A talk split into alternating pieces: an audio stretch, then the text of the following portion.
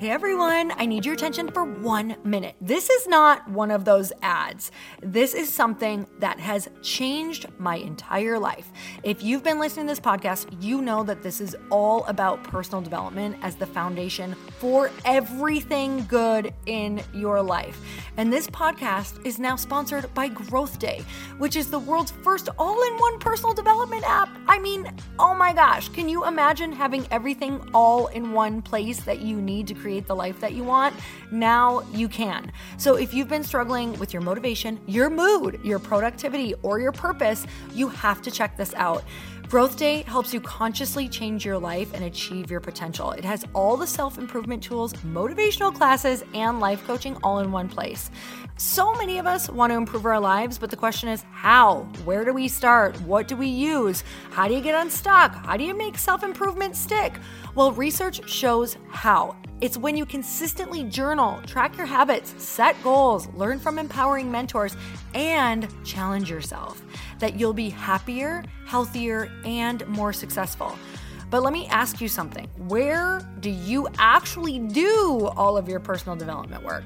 I have to tell you that over 300,000 people use Growth Day for a reason. It works. It's the world's number one software for self improvement.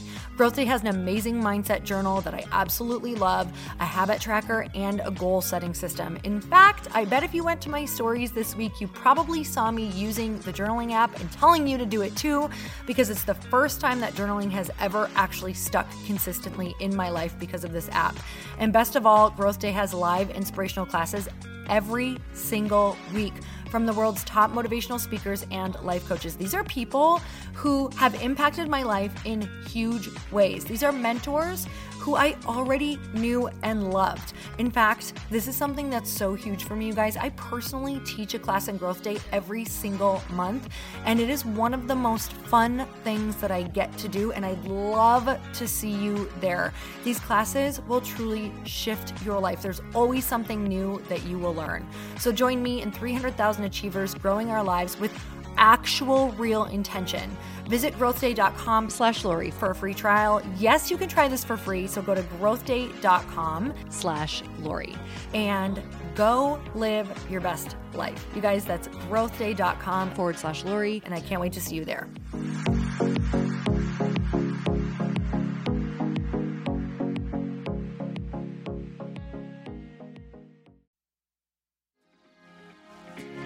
Mean, uncertainty typically helps us reprioritize ourselves. Mm. So, in that context, like we get clear about what matters and what doesn't matter to us, and we can make new choices.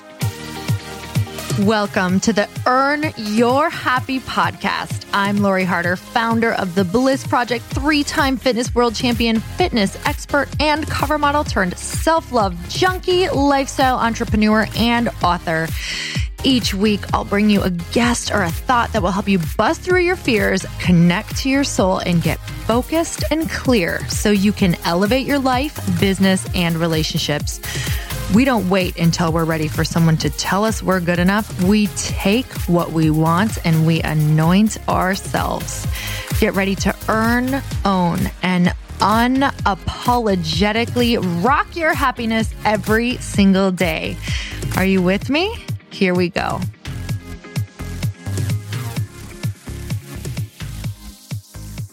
Hey everyone, welcome back. Chris and I have started a grant program right now for the time being. So, what we're doing is for the next 10 weeks, Chris and I have decided to give two $1,000 grants to small business owners. And we're going to be giving all of the details for that coming up really, really soon. But we will be giving away grants on Wednesday evenings at six o'clock PST on our Instagram live. So you can come to my page and all of the announcements and winners will be announced there. But we are going to create an application program so that you can apply. So you guys tune in on every Wednesday to find out how you can apply and to see if you have won one of the grants. So for the next 10 weeks, we will be giving two $1,000 grants to small business owners to help you guys out. And we couldn't be more excited. I will be letting you know how you can be a part of this, but just want to give you guys a heads up to start watching those Instagram lives Wednesday at six o'clock. And my guest today, you guys, he is like a freaking genius. Not only that, I think that you are going to love listening to him the way that he teaches and the way that he just shows you how to get to your next level in your mindset and in your business. That's the key in your mindset and in your business, right? Because when you get to the next level in your mindset, you tend to get to the next level in everything that you're doing, business and relationships. And I actually first heard him on Alli Webb's podcast, Raising the Bar. And I literally said, Oh my God, like I, I was on the beach listening to this podcast, which I share a little bit of this story. I was taking a walk and I was like, oh my, who is this? Like, I have to have this person on my podcast. So, my incredible guest today is Adrian Koehler. He's a leadership engagement expert. He coaches executives and entrepreneurs in the art and science of personal engagement for themselves, their teams, and clients in order to create new, unprecedented results and experience fulfillment in their work. In the process of developing his craft, he's worked in multiple contexts. He's done higher education, startups, multinational corporations, small to medium sized businesses, and healthcare. And over the last decade, his passion for human performance has taken him around the globe to partner and serve organizations that are committed to being their best and making a difference in the world.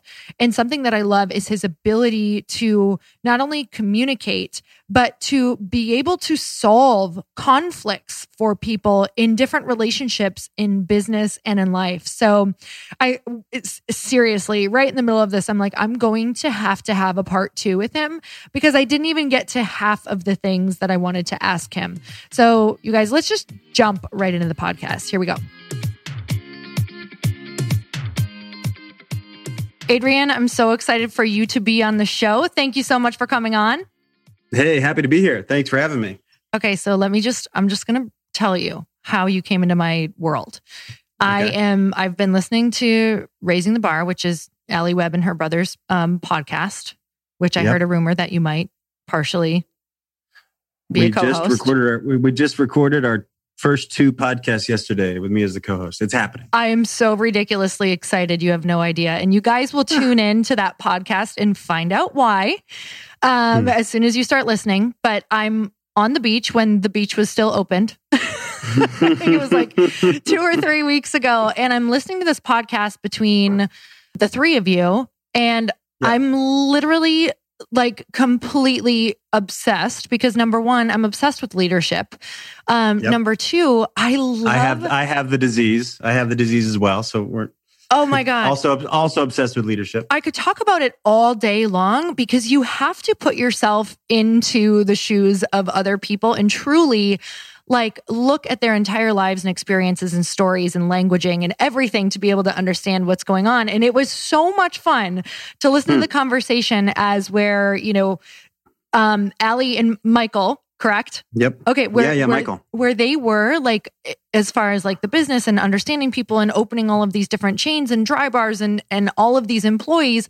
And of course, having to uh, not only get the mission out in the world, but have this, you know, um, these ideas and these goals that you want for the company and trying to translate that forward. And I was like, oh my God, I so understand this right now on so many levels. And for you to be like this, I felt like this calm voice of reason, like, let's look at hmm. what's really going on here.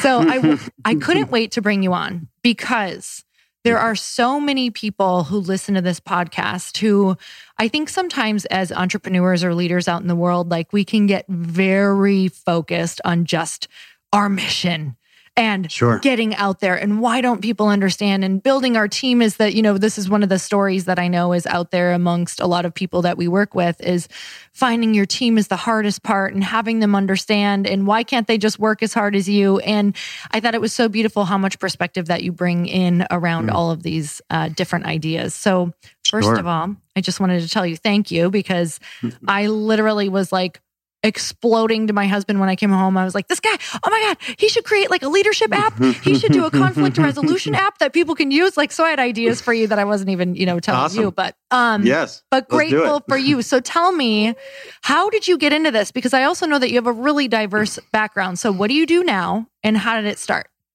Sure.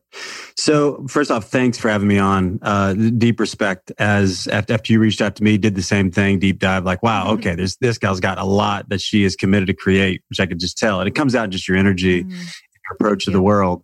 Um, so thank you. I love people like you. Mm-hmm. Um, and I want to be around people like you. Um, and for me, as a person that's always been uh, blessed and cursed with the idea that life is as meaningful as we make it you know, I want to be around people that are, you know, making meaning. And there's lots of lots of ways to do that. And I know I'm not answering your question yet, but it is, it is the subtext of the answer to the question is mm. how do you make life worth it, worth it? And how do you do it with people you love, really? Mm-hmm.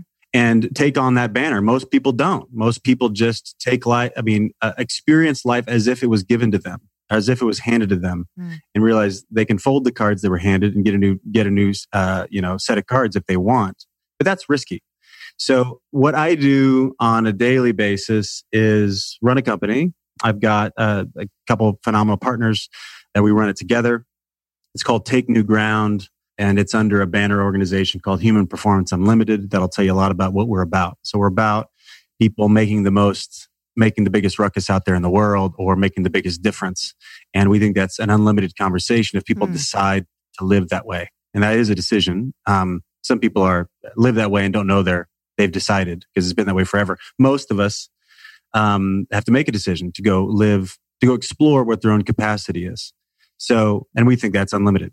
Uh, at least it's worth the road is more rich if we decide that it's unlimited. That's what I would say. Mm. So, you know, but on a daily basis, I'm coaching uh, select executives, founders, entrepreneurs. That's what I spend most of my time doing when I'm when I'm quote unquote working in the business um, as a practitioner, I'm like today I talked to two different founders. One runs a well-known ice cream company. One runs a well-known uh, technology company and both very different people, same human challenges.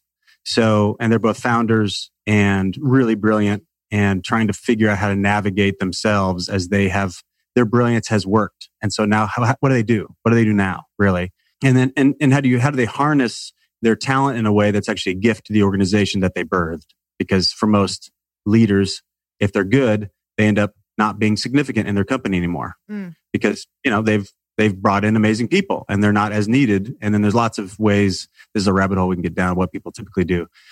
But, you know, there's just transitions. There's like needed evolution. And, um, for most folks, when you're talented and uh, smart and ambitious, at some point, people uh, and for a lot of people early in life, people quit giving them the hard feedback because they're the boss. Mm-hmm. And uh, there's lots of you know there's lots of satisfaction in that because they're not being challenged. There's lots of you know satisfaction in the ego in that because um, you know they're being applauded all the time.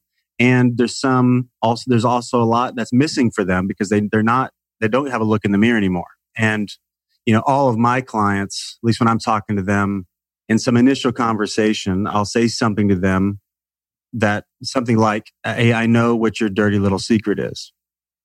Mm. And the what? The what? what? they, get very nervous. They get very nervous. Oh, no, did you Google um, me? yeah, exactly. Yeah, I found it. I found it. What you wished I wouldn't found, I found it. No, but all high performers know this is that when they they can operate at a six out of 10 productivity level and nobody notices because their six out of 10 is better than most people's 10 mm. out of mm. 10. Yeah. And they they're haunted by it, right? Like mm-hmm. they're they know, they know they're not all in, but nobody else notices. But they're haunted by it at night. And you know, and that's the meaning conversation. Like if I'm not throwing myself at something, um, we've got all these justifiable reasons why we're not, but it still bothers us. So anyway, so for most of my clients that I work with on a personal basis, you know, that's the gap, the six out of 10, which is usually daring, might be complete reinvention, might be leaving the company they built, it might be, you know, re- reorienting, you know, uh, replacing some people. It just, there's always risk involved because they have to leave the safety of success mm. uh, in order to, you know, potentially look like a fool again, potentially look like a failure again, which makes sense when you have very little to lose. Mm-hmm. You know, to look like a fool is not like a bad thing or, you know, to like have incremental growth is not, um, uh, a bad thing. But you know, once you're successful, to leave that the safety of Mm-hmm. success is a big deal. Like you, to look like a fool and to not make it, or to not be as smart again as you were the first time. So I help I help folks navigate those waters, and really, what my role is to help frame reality in a way that's approachable and worth it. Oh, So that it, I'm I'm feeling that on such a deep level right now that it's making me make this decision of do I want to use this podcast to help serve others or myself? Um Well, have at it. If it serves you, if it serves you, it'll probably that's serve them. my theory. That's why I started this podcast. I was like an hour of coaching a couple times a week. Great. yeah, yeah. but Party okay, on. so that What are you? What are you? What are you avoiding? Well, Lori? I'm Let's at the after I'm it. at the six staring down the ten right now, and it's literally like leaving a life of um of just fulfillment and success and security. It just I'm I'm already there. I've already hit the the place that I dreamt of since I was a little kid, and I know that where I'm supposed to Yep. go next is like way bigger than you know it's like sweaty palms and armpits and all of the things of like Sure. something that i know nothing about and um i think that that's what it's making me realize though and what it's making me do again is it's making me deeply connect with all of the people um who Yeah. i serve like at a d- Yes. even deeper level than I did before. Um, Yes. So it's been really thrilling, exciting, horrendous. And I don't think people know of all of those levels sometimes. I know that a lot of people listening do know, um, but it Yep. never changes, right? Like the pivot is never like, oh, this pivot feels really nice today. It's always that moment of, I'm a beginner again. I'm going to look stupid. Like, what Yeah. are people going to think? And, and also, you know, the questions of, I think that are out there too is like, when will she or he ever be fulfilled? What's enough? Is, you know, what's wrong with me? Why do I need more? Like all of Right. those things. So, what do you do when someone says that to you? Like, what? is there something wrong with me that I feel like I need more, even though I've reached these different things or done these things that I've wanted? Yeah, that's that's a great question. I mean, most ambitious people are haunted by that question. I mean, I, I think about it for myself as because I don't meet a high performer that's not angsty. Yeah. Right. And and that's part of it. It's like you know when am I when am I done? Oh, never. Um, and how good could it get? We don't know how good it could get. Let's just keep striving. So most high performers are haunted that way. I mean, and some some place along the way, I don't know when it started. There was a worship of and I, I tend to use some hyperbolic language, so forgive me if it seems a bit dramatic. For example, there's a worship of the contentment for me, like like that. That's like the goal Mm. for a lot of people. Like I'm just looking for some contentment, Mhm. and I don't know. I mean, my or you know, and but in in recent couple of years, it's gone more towards happiness. I just want to be happy, and I think for most folks, the search for happiness will guarantee that it won't happen Mm. Or how they're searching for it because they're looking for some kind of steady state and life doesn't exist in a steady state No. it's always in the, it's always just right here and you know am i i mean i've got three guiding principles for my day i write them on my thumb uh, it's it's They when fit on your Allie thumb. yeah it's, yeah written on my thumb g h g is what it stands for uh, just yeah just just three letters Okay. um I was picturing yeah, small paragraphs. that would be wonderful. It's like, wow, this guy's rebellious. He's got tats all over his hands and he does all these keynotes. What a crazy man. Um, no, but just I just write on my thumb with a pen. I've thought about getting it tattooed, but I haven't haven't uh, haven't done that yet. But just three simple letters for me, which is like our guiding principles. One is so G is grateful, H is honest, and the, the last G is generous. Hmm. So for me, those are how I stay connected to what's here. Like, am Mhm. I grateful for what I got? Which is different than content. I'm just, I'm happy. I'll take it. Whatever I've got, Mhm. I'll take it. I'll start here and I'll be, I'll be, decide to adopt what I have as if it's a gift. Even if it's tragedy, even if Mhm. it's, you know, the COVID crazy. Mhm. Um, even if it's that, great. What's the advantage here? How is this a gift for me? Which is very different than typical, you know, human thinking. And I don't do it like that every second of the day either. But it's like a commitment of mine is to stay grateful, and not like a cliche way. I really want to decide that I have what I need to get started. Hmm. Is a way of saying it, right? And then honest, like dealing with what's there, and that's for me as a perpetual striver, perpetual. You know, I've been in a lot of service oriented work in my life. And so I can really, you know, spend my time trying to help other people which I think is really, you know, ends up creating a pretty good life. But you can also lose yourself in the process. And mm-hmm. I've definitely, definitely seasons of time when I've been so concerned about others that I haven't actually stood for me. So part of the honesty thing is, is being honest with what's happening, being honest with what's going on for me. Most top leaders don't deal with their needs well. I would mm-hmm. say that like it ends up being pretty passive aggressive or avoidant uh, or just aggressive you know, and they mm-hmm. just everything, every everything like they're entitled to like say whatever they want whenever they want. Mm-hmm. Um, but when they get to that point, it's because they haven't had a conversation when they needed to earlier, and so now they're in reaction mode. So that's the honest piece and generous. You know, it it does work. Like I do live by the reaping and sowing principle. Um, is that you know you get what you give, and if I want to get something great out of life, I better give to get it. Mm-hmm. And so investing in others is the way for me to keep what I've got. You know, so there's an old there's a, there's a phrase I like like you you you you keep what you give away. Mm. So if it's and that's why you know in my specific work I'm always learning stuff just because I'm you know I, I need I need to learn more. I need to be on a growth edge. And if I'm not all, if I'm not doing the if I'm not my first client, then I'm in trouble because I'm going to run out. And then, and then be protecting what I've got instead of always being willing to be splayed open, be willing to be wrong, be willing to um, take a risk and fail, be willing to miss a client. I mean, I tell all my clients that if I'm not putting our relationship at stake in every conversation, I'm not serving you. Oh man, that's good. and scary. Well, scary. Yeah, scary yeah. for everybody because yeah. it means I'm going to say things that aren't comfortable for me to say for sure because I don't want to lose them or offend them. Um, but mm-hmm. I'm more mm-hmm. committed to them. I'm more committed to their success than them liking me. Yeah. Um, which is a, a, weird relationship. And I warn them all, like, hey, this is going to be a weird relationship. If you want somebody to, you know, yep. if you want somebody just to encourage you, call your mama. She probably thinks you're awesome. Yep. um, and you know, if I'm going to believe in you, that's what I tell them. If I'm going to believe in you, it's going to require me not to believe you mm. most of the time, right? So I'm going to actually hold up your word to reality and see if it's true. So anyway, uh, you asked a question that I've now forgotten as I've as I've just been thinking with you out loud. Um, well, we went down a great path. I thoroughly enjoyed okay. it. It was how did you get into oh, leadership? There it is. Great. So the short version is, um, you know, I've, I've always just had a, a desire for it. And it was partially, it was like, it was modeled for me. Both my parents are leaders and their community. They're, I grew up in a small town in the middle of nowhere in Illinois. My oh, really? Both, Where? Yeah, yeah, Southern Illinois, a little town called okay. Salem. Uh, awesome. uh, which is about an hour and a half east of St. Louis, 8,000 people. Mm-hmm. Go Midwest. Um, go Midwest. Yep, yeah. Midwest and roots. awesome. Where, where at?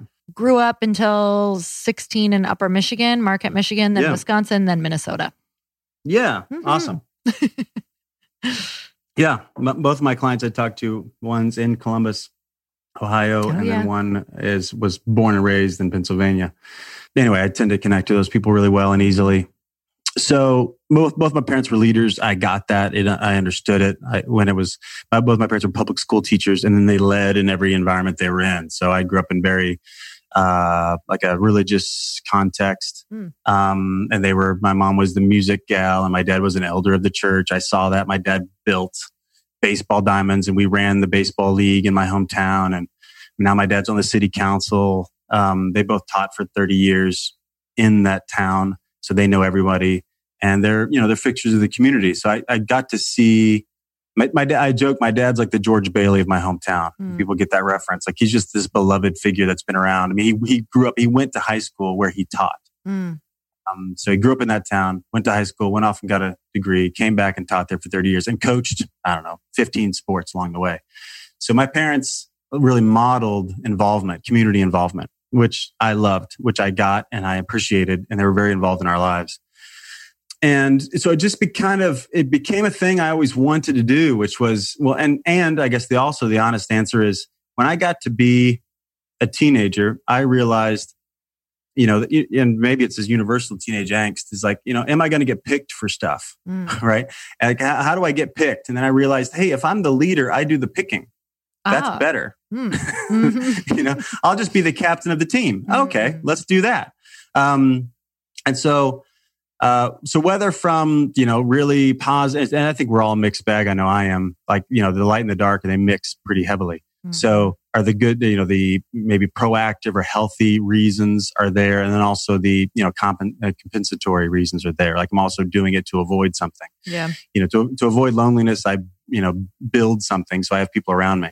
So I'm familiar with those conversations inside of me. So I've just always done that and been, and been, and been okay with being a little bit odd or being like a, a paradox. You know, in college, I was playing uh, football and I was a nursing major. So figure that out. Wow. So you know, and and I didn't know, I never knew a like very valuable football player, actually. Very, very, very. Yeah, if somebody gets hurt, I can Yes, bundle exactly. We're, we're, we're okay.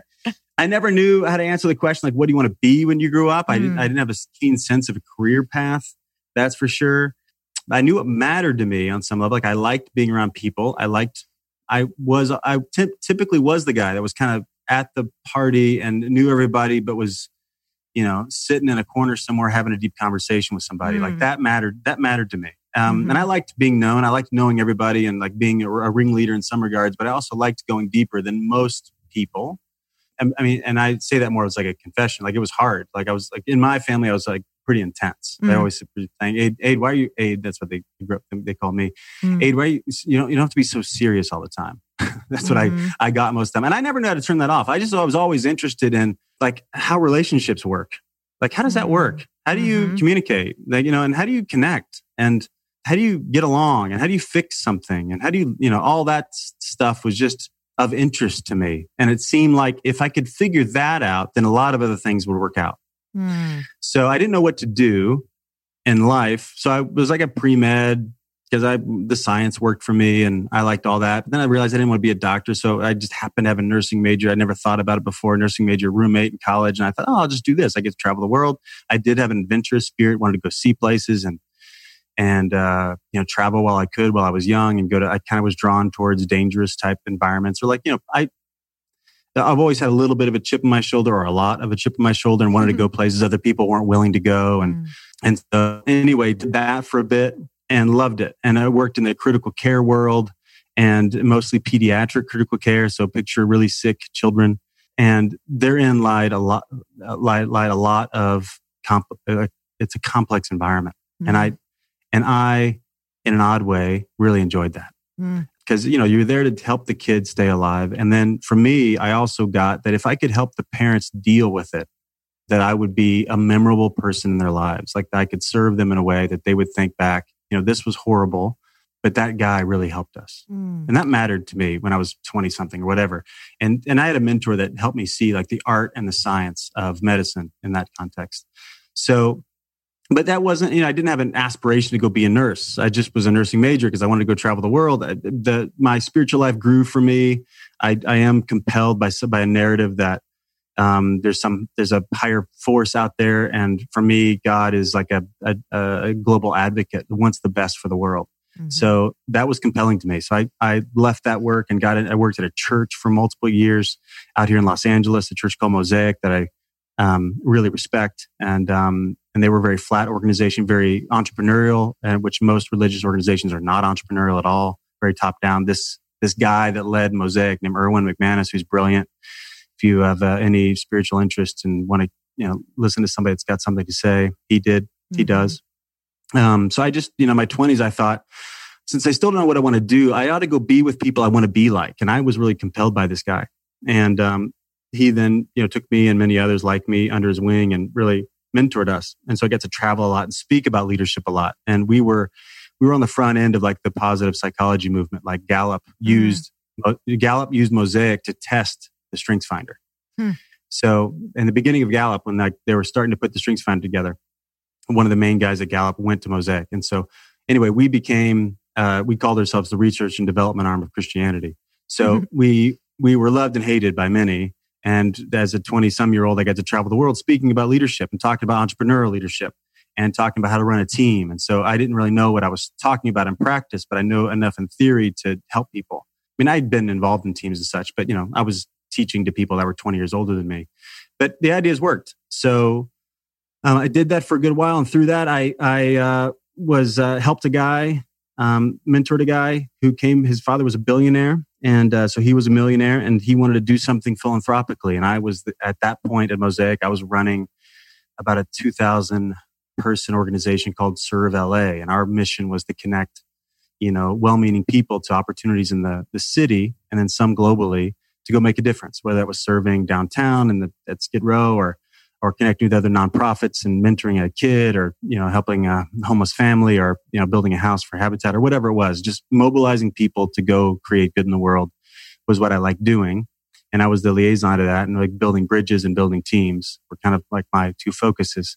And so this guy asked me to go build this foundation. Long story very short or shorter i promise was to um, when we did the work we did it in prison. So he ended up really caring about giving people a shot who have really blown it um, and so we, I met this guy named Dan Tocchini, who now is my business partner. But back then I just hired him to come in and do these four day, the three day leadership trainings in prison with lifers. And I saw in him something that he could do that I couldn't do. He could really shift a room dramatically very quickly with the level of listening and a level of maybe intuitive intuitiveness around human behavior that I hadn't seen before. Um, and so I immediately wanted to learn like crazy from him, and I did. I went to to coaching academy that he put on. I went to all his all his workshops that he put on, like a, a three day and a four day and a marriage thing and a and then went to the coaches academy and I just was ready. And then when I when the foundation got up and going, I just jumped out. I'd been trained on how to be a coach. I'd been in that in that environment a bunch, like being a confidant for people and an advice giver to people. And so now I was suited out with some some some new distinct paradigms that would really help get to the root causes instead of just giving some strategies. Um, and uh, just decided one day, I was like, oh, I'm, I'm going to coach. And um, that was about 10 years ago. Um, yeah, so that's how I got into it. So it was really a deep care for the world and a deep care for people and just I, it's wanting to be with people at the crossroads in their lives. That's always been the, I don't know, the honor mm-hmm. and um, very, very fun and thrilling and frightening for me, which keeps mm-hmm. me on mm-hmm. my edge. Wow, thank you for sharing all of that. And I love I love hearing people's backstory because now that we are here in the present moment, I can take this like needle and thread all of these different things that obviously you would be able to experience and learn and uh, throughout everything that you did. And sometimes for people who are listening, you can't sometimes we can feel like we're in a wasted chapter or you know right. of our life. We're like what is this doing? What is this serving? And looking back i guarantee any of those moments where you question that now how much is that serving you help serve people with where they're at? Like what did what was your biggest takeaway out of um, working in that children's hospital like that now weaves into your life? I mean the biggest thing probably was that in any environment multiple there are multiple conversations that are happening and all and and if you want to serve the environment you better connect all the conversations mm.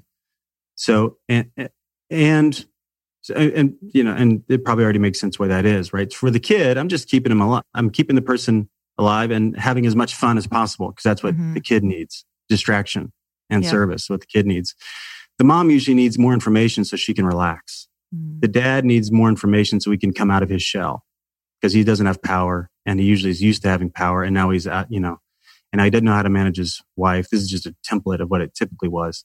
So being willing to have all those conversations and dance in those, all those conversations and know that they're there and realize that I could scoot right by them and be satisfied. Most mm-hmm. people were just coming in and doing the science, but I wanted to do the art and I got a lot out of it of doing the art, like the relationship stuff.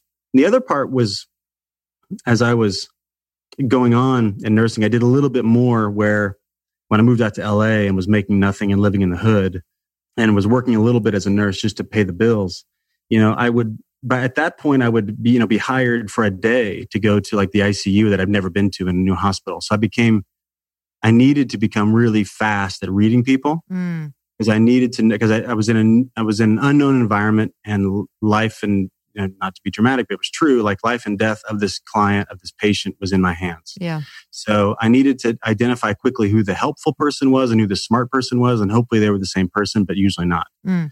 So becoming good at fitting in um, enough and becoming assertive enough, even if I was the new guy, um, was really what I took away the most from that. Like being able to assert myself, even though I didn't belong. I do that I'd never put that together, but that's really what I'm doing all the time when I'm mm-hmm. brought into a very contentious situation between a founder and a CEO and a board.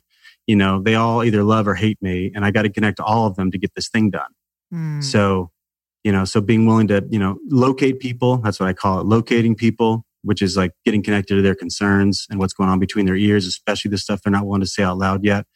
But being willing to detonate those conversations so they come to the surface and doing it in a way that I can be the calm presence in the midst of the crisis. Like, hey, I know what I'm doing. And, and it, this is scary for all of us. This is transition for all of us. It's okay. You probably hate me. That's okay. I'm here for you. And that tends to calm people down.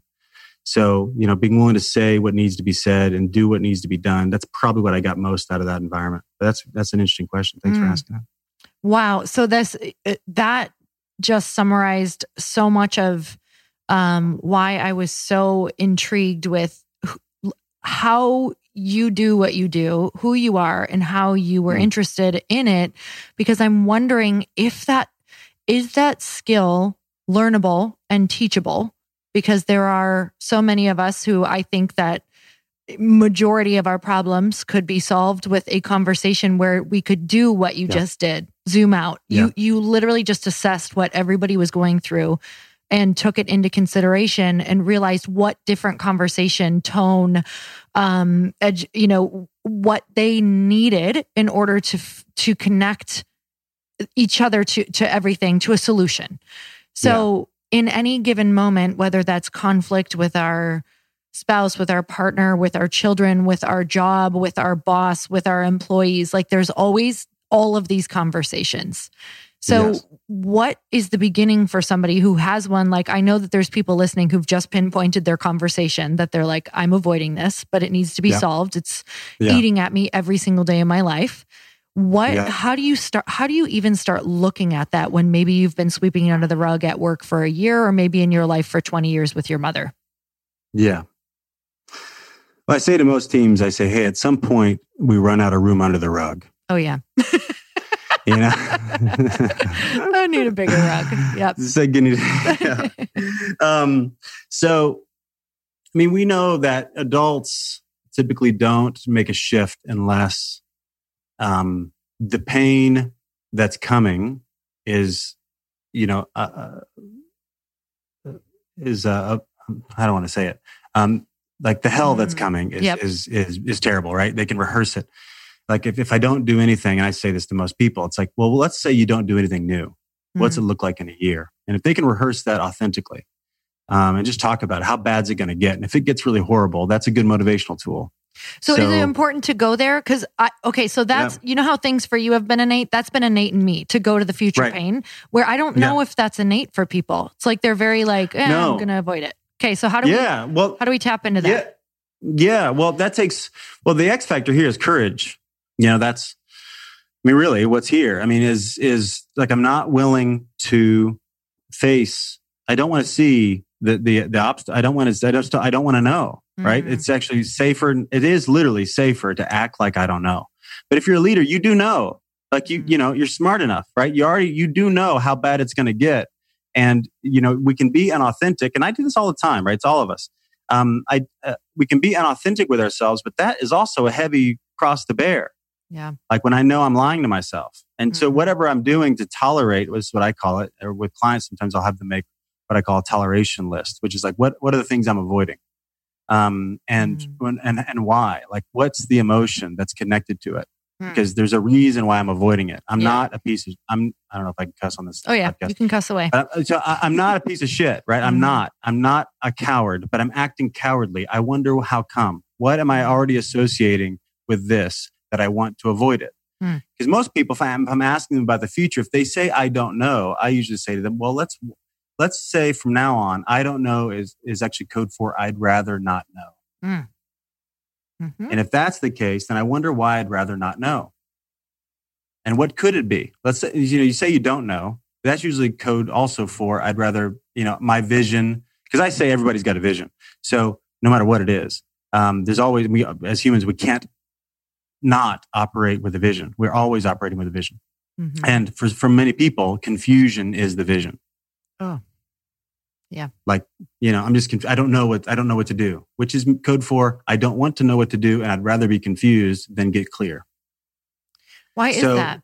Why do people? Why? What do you find? Well, well, there. I mean, I, there's some simple stuff for me that's pretty universal, which is, you know, we call them survival needs. We're not the first person to call them survival needs, but like, you know, 21st century, I guess, 21st century survival needs are look good, feel good, be right, be in control. Mm. So, and our brains want to survive without us asking, without asking our permission. Like our brains are wired to survive. Mm. We've been evolving for a long time. The number one name of the game is keep the spacesuit alive. Number two is save energy. So if I need to keep the spacesuit alive, I can. So we make up a version of reality that supports me surviving. Mm. And that's physically, of course, but we're not in risk of dying, most of us, mm-hmm. um, of dying physically. But we are risk in dying to our own ego and dying to our own sense of self. And, you know, Xander says people's view of themselves fluctuates between flattery and pure fantasy. I believe that. Mm. even among myself, I usually think I'm right about stuff, mm-hmm. even if I don't want to. There's a conversation usually underneath that where I, I like I'll do it when I'm in an argument with anybody, mm-hmm. or especially against Sally. I'll spend time just trying to be right about stuff instead of getting off it mm-hmm. and like being connected. I'd rather you know be right than be connected to her, mm. which is which is makes sense if I if the name of the game is you know sustaining my view of myself. But if the name of the game is commitment to love then I ought to get off it and go, mm. you know, make love happen over there for her. Mm. But my, mm-hmm. my arrogance protects me and damages her is my point. So, you know, survival is just, you know, the default setting for the human brain. And that's different than the default setting for the human being because I can actually be committed to something more important than my survival. Does that make sense? Yeah. And you just, so eh, when it comes to these, when it comes to the conversations, you just said something that was um, so huge. Like for each particular conversation that you're having, do you need to reframe what your actual outcome desire and commitment is? Like, because of course, there's always, you know, Adrian who wants to win yeah. and survive, but then there's the Adrian who's like, okay, I want to resolve with Alli or with, you know, this team or whatever this is. So yeah. do you always have to change? Do you know what I'm saying? Like what the sure end winning point is you need to be clear going in what it is that you actually want, even though you know probably your ultimate desire won't happen. Do you know what I'm saying? Like, do you have to accept all conclusions or all um, possibilities? Well, interesting question. I mean, we're always, I see life as a game. Um, maybe just because I'm an ex athlete. Mm-hmm. Maybe, maybe a current athlete, who knows? Uh, but at least I'm an ex athlete and we're always playing some kind of game. And just depends on how big of a game I want to play. So, and, and on what timeline. So I can play a smaller game and need to be right about this thing. Or I can play a bigger game and be willing to be wrong about that in the short term. So, for example, I might have a, like a judgment of, let's say, my business partner, because this happens. He and I have pretty robust conversations all the time. So um, I can have a judgment of him, and I can be right about that, or I can be committed to the business working. Mm. You know, and I get to choose that, and I and I so I I can be offended or be judgmental of him, and you know, shut down possibilities for our future together. Mm-hmm. Um, or I can like notice that conversation and realize, oh no, no, I love Dan, I respect Dan. Um, he is probably the best in the industry uh, he is Obi Wan. I'm Luke Skywalker. I mm-hmm. want this guy. I can figure it out on my own. I don't need Dan, mm-hmm. and he doesn't need me, but I want him. Mm-hmm. So, and I want this to work. So if I'm there, then I actually, then the game will be very different, right? So now I'm upset. I'm judgmental. I think he's wrong. I think I'm right. Whatever. That's just the facts of the moment. Now I can start there and have a conversation that will, you know, bring us together. Cause I can just tell him, Hey man, and I do, but I, I do this, right? So if I'm in a conversation with him and we get off the phone and I'm still arguing with him after we're off the phone, you know what I'm talking about? Where you're like, mm-hmm. Oh, yeah. out of a conver- you're out of a conver- out of a out of a conversation, but you're still in a conversation. Yeah, I spent like ten years of my life that way for sure. Mm-hmm. That's right. And I, you know, and I'll call. I'll still. I'll call him back and say, hey, you know what? I didn't like that last conversation. Mm-hmm. Here's what I'm making up about it. Here's what I'm making up about you. And, and here's how I'm affected right now by what I'm making up about those things. Mm. So can we start over? And he's awesome. So he'll, he'll get it and he'll get off it pretty quickly, even if he was a jerk on the call. And by jerk, I mean, most of those things are, where he comes on fired up and I don't feel like he's listening to me. Mm-hmm. Um, and he's just there to broadcast and I'm trying to have a conversation. He's broadcasting. That's how it happens a lot of times.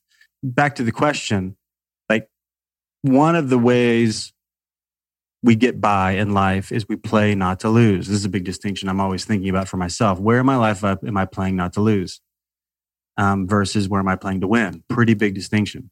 Very different approach. Mm. If I'm playing not to lose, which is like usually sustaining my own view of myself, sustaining previous success, um, making sure I still look good, making sure people respect me, making sure all those types of things. That's usually very ego driven and very fear driven and very history driven. Um, playing to win is not it can be ego driven, but I'm willing to sacrifice myself for the sake of the mission. You know, mm-hmm. Jung, Jung calls it circumambulation, where he says, you know, that as we're becoming, like we're, you know, our desires compel us, right? Our, our, our wants in life compel us. And then we, we elevate because of those things. But we circumambulate because, you know, when we're going after something big, we must fail in order to actually attain it because we're going to learn something and learning feels like failure. Mm for most people because we get mm-hmm. revealed to how naive we were, we are. Um, and that feels like failure. Um, and if we're willing to go through the pain of failure, quote unquote, in that context, then and looking like the fool, which just might be, you know, if I'm a, a jerk to my business partner or a jerk to Alli or a jerk to whoever, like if I'm willing actually to seek forgiveness and, you know, get some, you know, humility and say, hey, you know what, I missed it. Even when I think I'm right about it, you know, mm-hmm. um, like when Alli and I are in conflict or something, just, just from yesterday, she and I were in conflict during half of the day. And I was, you know, a lot of feelings about that and judgment and blah, blah, blah. And then the, we talked about it last night. And then I said, hold on, let me think about where I missed it mm. and go through and point out the areas that I missed it. Cause I want, I just want to live that way. Mm-hmm. Um, I, the conversation was pretty much over, but I wanted to do in that moment what I didn't want to do because I wanted to slow down and confess because I just want to live that lifestyle of confession. Mm-hmm. And I don't mean that religiously. I just mean telling on myself like, Hey, here's, yeah, we were separated and this and this and this. Um, and I knew when I saw you at this point, I should have, you seemed off and I, sh- and I could have said, Hey, how are you doing? But I didn't mm-hmm. do that. Mm-hmm. And I avoided. And then you know, things fell apart and then they went back together. But I could have done that. I missed it. Mm. So, you know, that I hope I'm getting to an answer that's working, but oh, no, um, all, all, of it. We're getting stuff okay. from all of it. So okay, great. you know, so so back to the. I mean, maybe to to folks that are listening that have they know there's something that's not working. They know there's a leap they need to take, mm. and they are currently busy justifying why they're not. And that might even sound like code. What I mean is like you've all got your reasons why not to take the risk. That's the easy part. Mm-hmm. You know, the reasons to take it is the harder part, uh, only because you're at risk, right? It might not work and you, and you're going to be exposed. And I get it, but I just at least understand what's really going on because it, it, like everybody's got to make the decision about where they think life happens. Does it happen inside me or outside of me? Mm-hmm. And like, do I, do I receive opportunities or do I create them? Hmm. And I don't mean that in like some kind of mystical sense. I mean, I've had four big pivots career wise in my life that I just illuminated. And I didn't go searching for any of them, but I was ready for them when they appeared. Like there was a readiness that I had. Um, and I wanted the next thing, whatever that was. And I was willing to go after it. And every, all those, I mean, nursing, I wouldn't have been that satisfied long term because I'm not that administrative. And if you're successful, you go like run a floor or run a hospital, and I don't want to wear a suit every day.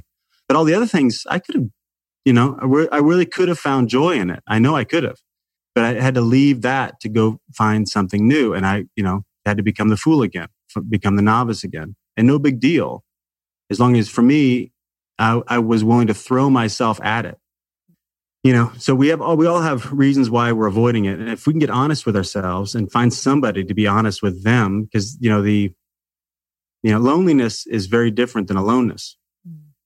I, was, I talk to founders about this all the time just today actually that like the whole like people don't understand what i'm going through. Like that's such a what we call like a racket. It's such a mm-hmm. it's such a mm. front.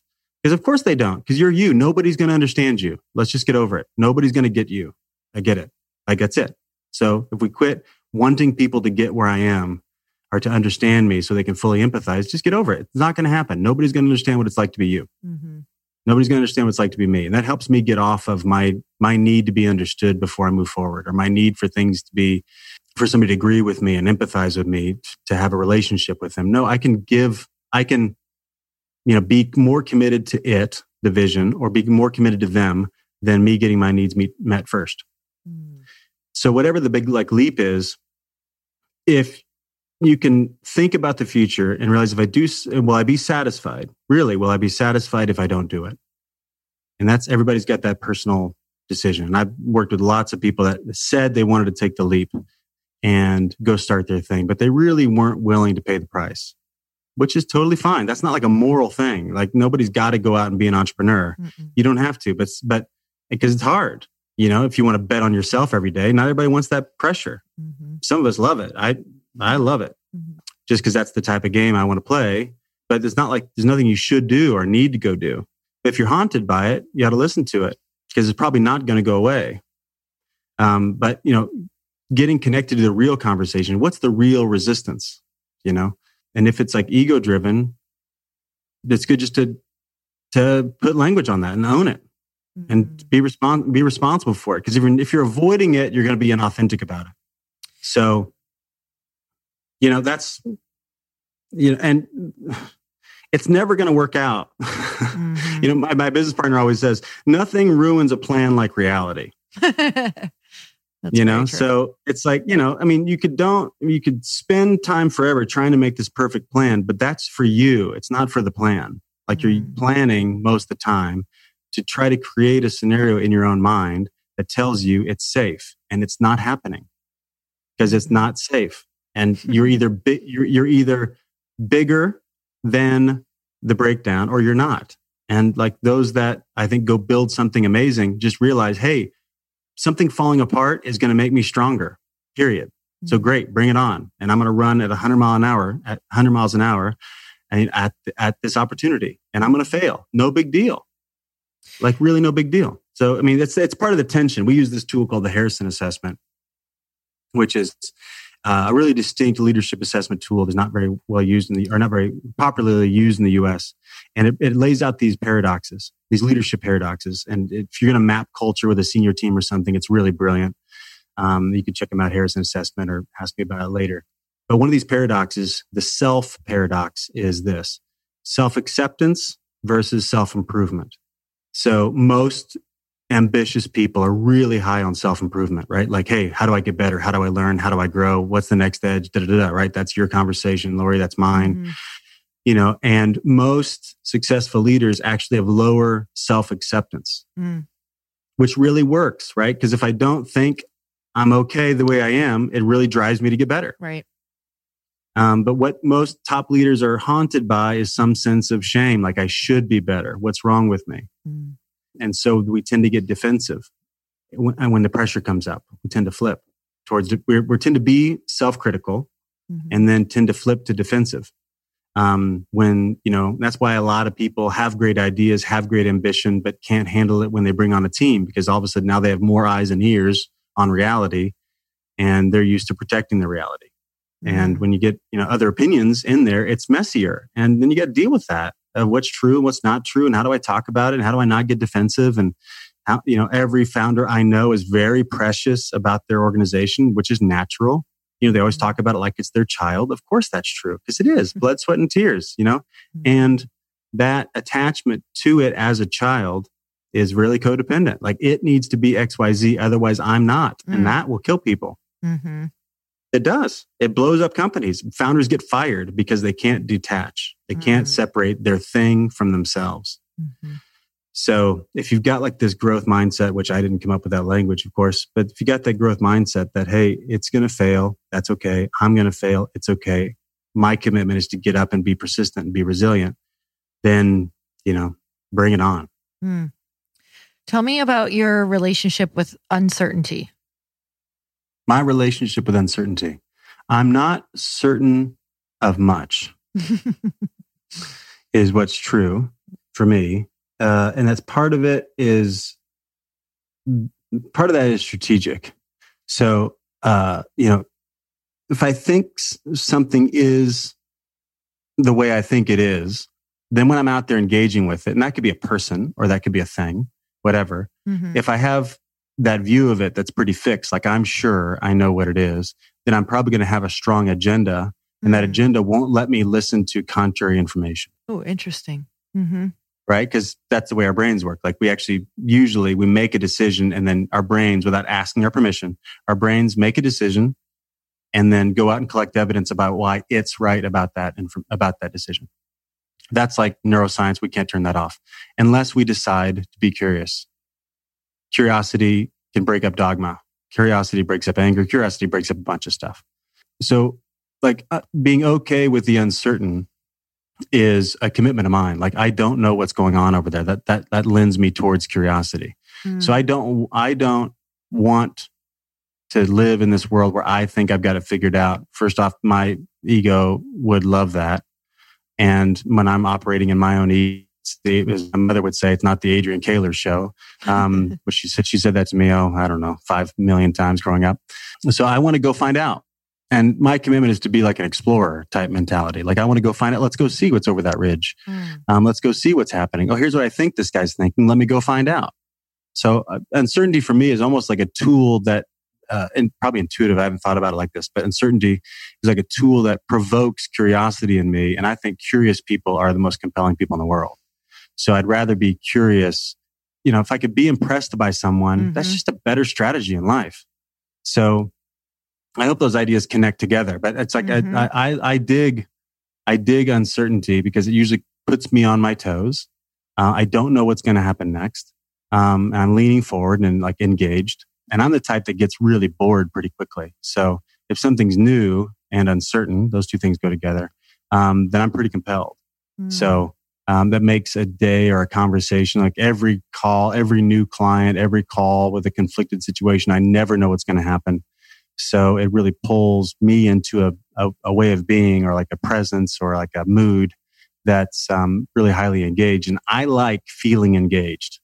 Like I really dig that form. I like it in myself. And I think most people like talking to somebody that's engaged, really listening, wants to know, curious, and they feel like advocacy from the other person. I mean, I'm committed to being a fierce advocate for my clients. That's what I tell all of them. Mm. So I got to be I'm willing to not know what's going on um, which that all connects to uncertainty for me. So yeah, I, I want to live in a big world.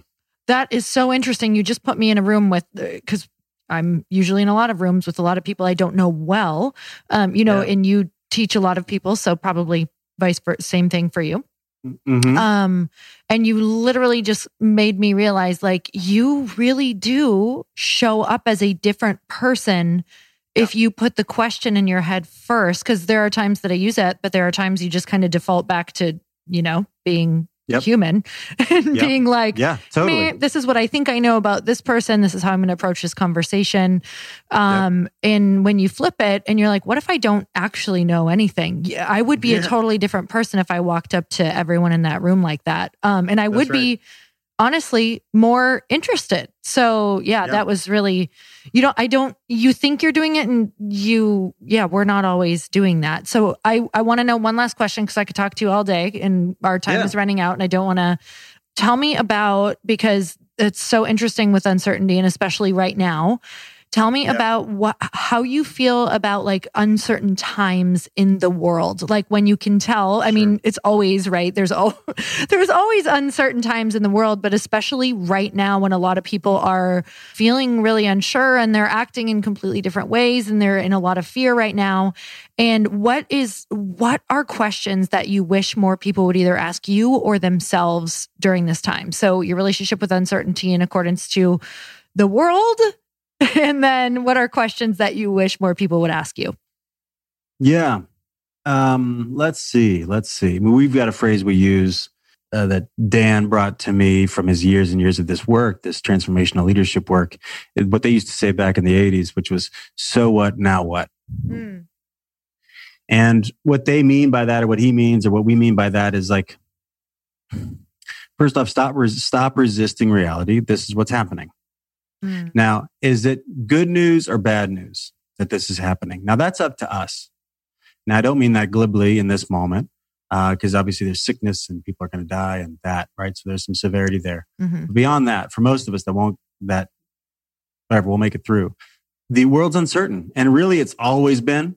It Mhm. just feels more that way now because, you know, there's lots that are outside of our control and we actually know it. I mean, I, I'm kind of a serenity prayer type guy. Everybody's Mhm. Probably familiar with that colloquially. You know, God grant me the serenity to know, um, what, to know what's in my control, know what's not, and then know the difference, right? So, uh, most people, there are, well, there, there are many views of reality. So mo- when things are uncertain, most people will f- will follow or take the closest life raft, which hunker down, make it through, survive, and everybody buys that, right? Because that's actually socially acceptable, right? Because many many people, their businesses are going to crash now, and they're going to get to blame the uncertainty for it, or X Y Z is going to crash, and now the uncertainty becomes the narrator of the story. I wish people would not give up their agency so quickly. Mm. And many won't. Many of this will be the most successful time in their families. Many of this will be the most successful time in their career. But that is something that people choose to harness. Mm. And so I, I typically, when I'm hit by something I don't like, um, or something's happening that I don't prefer, I'll, uh, when I'm of sound mind, I'll say to myself, what's the advantage in this? Mm. Which is not what my brain is thinking about. My brain is thinking about how much this sucks. This is not what I want. Don't they know me? Don't they respect? Blah, blah, blah. I'm going into like self pity wrapped in arrogance. But Mhm. the, but when I'm of sound mind, I'll say, hold on, what's the advantage here? How do I take, how do I take advantage of this? What do I get to do now that I didn't get to do before? Mm. Um, and that's a very different question to live in. Mhm. So, you know, this is uncertain. That's great. I mean, it, it- talk about a time when being generous makes a difference, people. There are people that are freaked out right now. And to be a voice of calm for them uh, is, is going to build rapport with them. That'll pay off later. Mhm. You know, and if you want to take a risk, take it now. If you fail, you can, can't, you can blame uncertainty for it. Like, really, it's okay. You know, this is the time to take strides. So that's, I mean, what I, what I wish people would ponder is, is that this is a moment. I mean, uncertainty typically helps us reprioritize ourselves. Mhm. So in that context, like we get clear about what matters and what doesn't matter to us, and we can make new choices through that. So it's kind of a nice, uh, you know, I used to say control alt delete, but we're not on PC, we're not on uh, PCs anymore. but it's a nice like shaking up of the etch a sketch, if you will, or some Mhm. you know, it's like it- there's an opportunity to make new choices here and you're justified. Like, you know, have an epiphany today. Just Mhm. decide, oh, hold on. Uh, this is, this is new.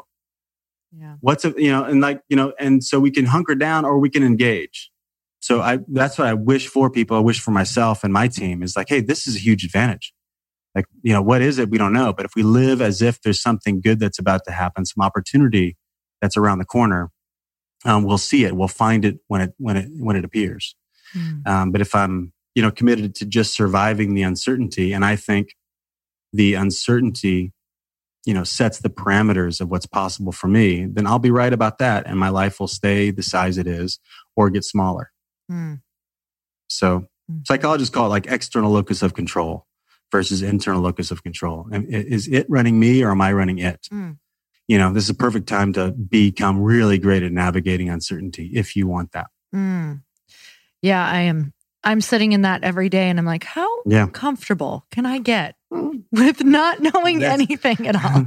That's right. Yeah, it really That's does right. make me even it, it makes you realize what you're in control of creating because it's That's been a really beautiful time of realizing like how you can go into a creation mode and completely almost um it's not that i'm being naive to what's going on but you can create a world within a, wor- a different world That's that right. people are experiencing so that's kind That's of it goes back to the beginning of you know what meaning are you making and i've i'm making a really powerful meaning out of this time right now and i know That's a lot right. of the listeners are and i know that you are and um, I'm so grateful you came on at this time um, Yeah. to talk about this because I think it's so valuable and needed right now. And then maybe we can, you know, talk you into coming on later about um, some scaling and leadership stuff as well, because I know that you just have a vast amount of knowledge about so mm. many things. Um, so maybe Thank we you. can try to get you to do a part two. just trying to, you sure. know, get you to say it yes on here so yes, that we have yes. it. Okay, great. All right. I'm on record. No, I, uh, no, I'll be I'd like, be, remember I'd this? Be... I'm going to play it for you. I've always, I mean, contribution uh, is you know the game I'm after anyway. Not not every day am I in that mindset, but that's that's the biggest commitment to me is is you know to contribute. So if there are ways to keep contributing, I'm in. And uh, so thanks thanks for the conversation. I know an hour uh, flew by very quickly. Oh, um, I'm so incredibly grateful. And I want to make sure that people can find you because I know that you are doing so many incredible things and offering different trainings. And um, I know yeah. you work with a ton of different leaders. So, where can we find you? Where can we follow you? All that good stuff. Sure. So my name's spelled funny. So it's Adrian Koehler, K O E H L E R. Um, our website's takenewground.com. Um, you can find me on LinkedIn, um, on Instagram at the moment. It's A D E K O E H L E R. And I'd love to dialogue with anybody. And um, if you want to have a follow up conversation, love to. However, I can serve anybody. That's what makes, you know, gets me up in the morning. So love to connect. So mm. thank you so grateful for you and you guys. I will be sharing um, also when he goes on the podcast with Alli, because um, those conversations are going to be freaking amazing as well. And something that we love to do here, all the listeners know, if you got massive value from this podcast, which I know you did because I did, I would love if you would tag Adrian on Instagram and tag myself, upload this to your Instagram stories, upload this particular podcast, and write what your biggest takeaway from him was. It's just a beautiful way to say thank you. It's a beautiful way um, to share it with your audience. So you guys make sure you tag him, make sure you tag me, and we will also, I will also share your story. So Adrian, I just awesome. want to say thank you again. I'm like so ridiculously grateful that you gave your time. Um, and this was so much fun. So Thanks for having me on. So much fun. I could I could do this all day. So well, you're um, about to on thank you on the on your own podcast. So I am. Yeah, yeah. Right. It's really fun. Yeah, it's really fun. I guess I guess let me make mention of that. So raising the bar is the podcast Alli and I are now doing together, where we look at the the internal process mm-hmm. of of entrepreneuring. Mm. Um, and uh, the Naked Leadership podcast is the one with me and my business partners, and we interview a lot of founders as well. And Lori, I'll be coming up for a conversation with you soon for that. Mm. Um, but we like to look at what's going on behind the scenes for all the leaders because mm. we all need, we all, I mean, when I hear, when I hear my struggle through someone else's mouth, I feel more connected and I move forward faster. So mm-hmm. that's part of, part of the mission. So thanks for already. I know you've created a huge community of people that are committed to loving each other, supporting each other, advocating for each other, helping everybody win. And if there's any time in history we need that is right now. So thank mm-hmm. you. Mm, thank you. And you guys, make sure you text this and share this with a friend right now who you know needs it. And until next time, earn your happy. Bye, everyone. Thank you guys so much for spending this time with me on the Earn Your Happy podcast. I am so glad that you stopped by. If you could take one second to share this episode with someone you think would love it, that would be absolutely amazing. And we would be forever grateful.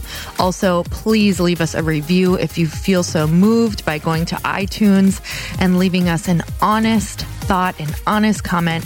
Tell us what you think. Tell us what you want to hear more of. It would really help us out on our journey to helping thousands and thousands of people. Until then, don't forget to earn your happy. Thanks again, guys. Bye bye.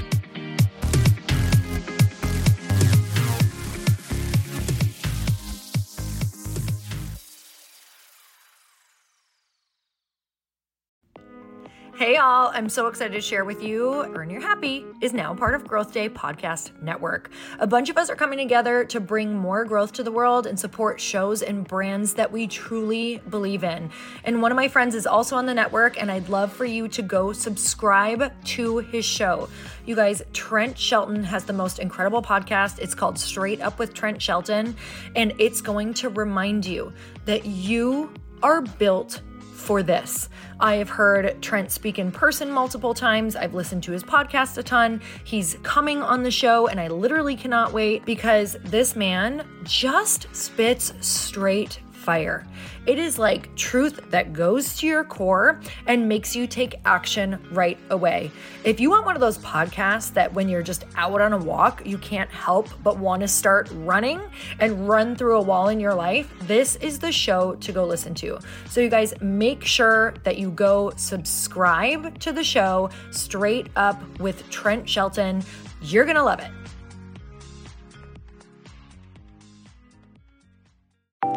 Want to know a huge secret to my success?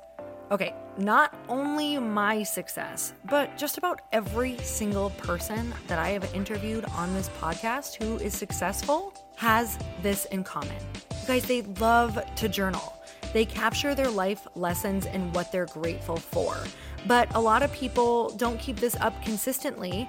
And most people do know that the research shows that journaling deepens your gratitude and increases self awareness. But did you also know that journaling decreases stress and helps you achieve your goals faster? In fact, journaling is a huge differentiator between average performers at work and high performing people. It leads to longer term clarity, confidence, and success. So, why don't more people journal? Why didn't I journal consistently? Honestly, they don't like staring at a blank page. It's hard to carry a book around with you or a notepad, and they just don't even know what to write about, or they just forget. That's why I know that you're going to love Growth Day. It's the world's number one system for self improvement, and it's like all in one personal development in an app. And it has an awesome digital journal, and people love it. Growth Day's digital journal has hundreds of research backed writing prompts for self reflection, positive mindset, confidence building, and success. I use them all the time, and it makes me think in ways that I typically don't, and it makes me ask myself better questions, which we all know gets better results in our life. It even has prompts that help you develop a daily, weekly, or monthly habit of reflecting on your life and identifying areas to grow. So it's a perfect time of year to start journaling, you guys. When you sign up at Growth Day, you also get systems for habit tracking, goal setting, and scoring and improving every area of your life. Best of all, I get to teach there too, you guys. I'm so excited. I hope that I get to see you. I teach live in Growth Day every single month with a new topic just for you. So join me there. Start your free trial at growthday.com slash Lori.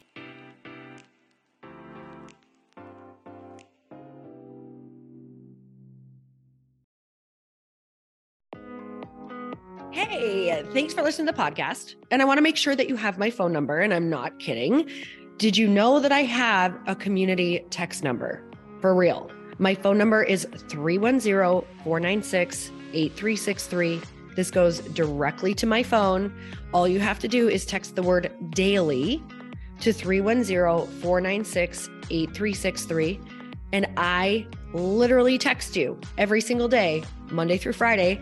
I actually just got done 30 seconds ago texting a bunch of people back. And I talk to you all of the time. You guys, people always ask me how I got my community text number and how it works. Well, all you have to do is you can just go to community.com and get your own. Community makes it easy to get a phone number that you can use to build your audience using text. People just text you at your number and they're added to your group. Then you can text them out audios, video links, anything you want. You guys, I text out happy birthday videos. I love to send podcast links, thoughts about life, book recommendations, uh, different events that I'm doing in the local area. Texting gets me out of the noise of social media and directly into your hand. And now you can start texting your people too. Just go to community.com to get your phone number. They give you a 10 digit real phone number, not those weird short codes that look like spam, but it's more than a phone number. Your new number comes with an inbox for SMS and texting. This means you can actually manage your text list from your computer and an app on your phone. You can schedule texts to send at certain times and to certain groups. You can even set up auto replies or let your assistant or customer service team answer your text messages via Community's awesome dashboard. Just go to community.com and ask for a free demo. They'll show you how it works and get you your number. It's time to start texting your audience versus just posting on social media. Everyone uses Community for that. So go check them out at community.com. I can tell you it's not just great for communicating with my audience, but Chris and I use community and our text to also sell out our launches. I'm telling you, you get such an incredible response because you really are creating a true, deep sense of community. And it's so intimate. It's freaking amazing. Go check it out at community.com.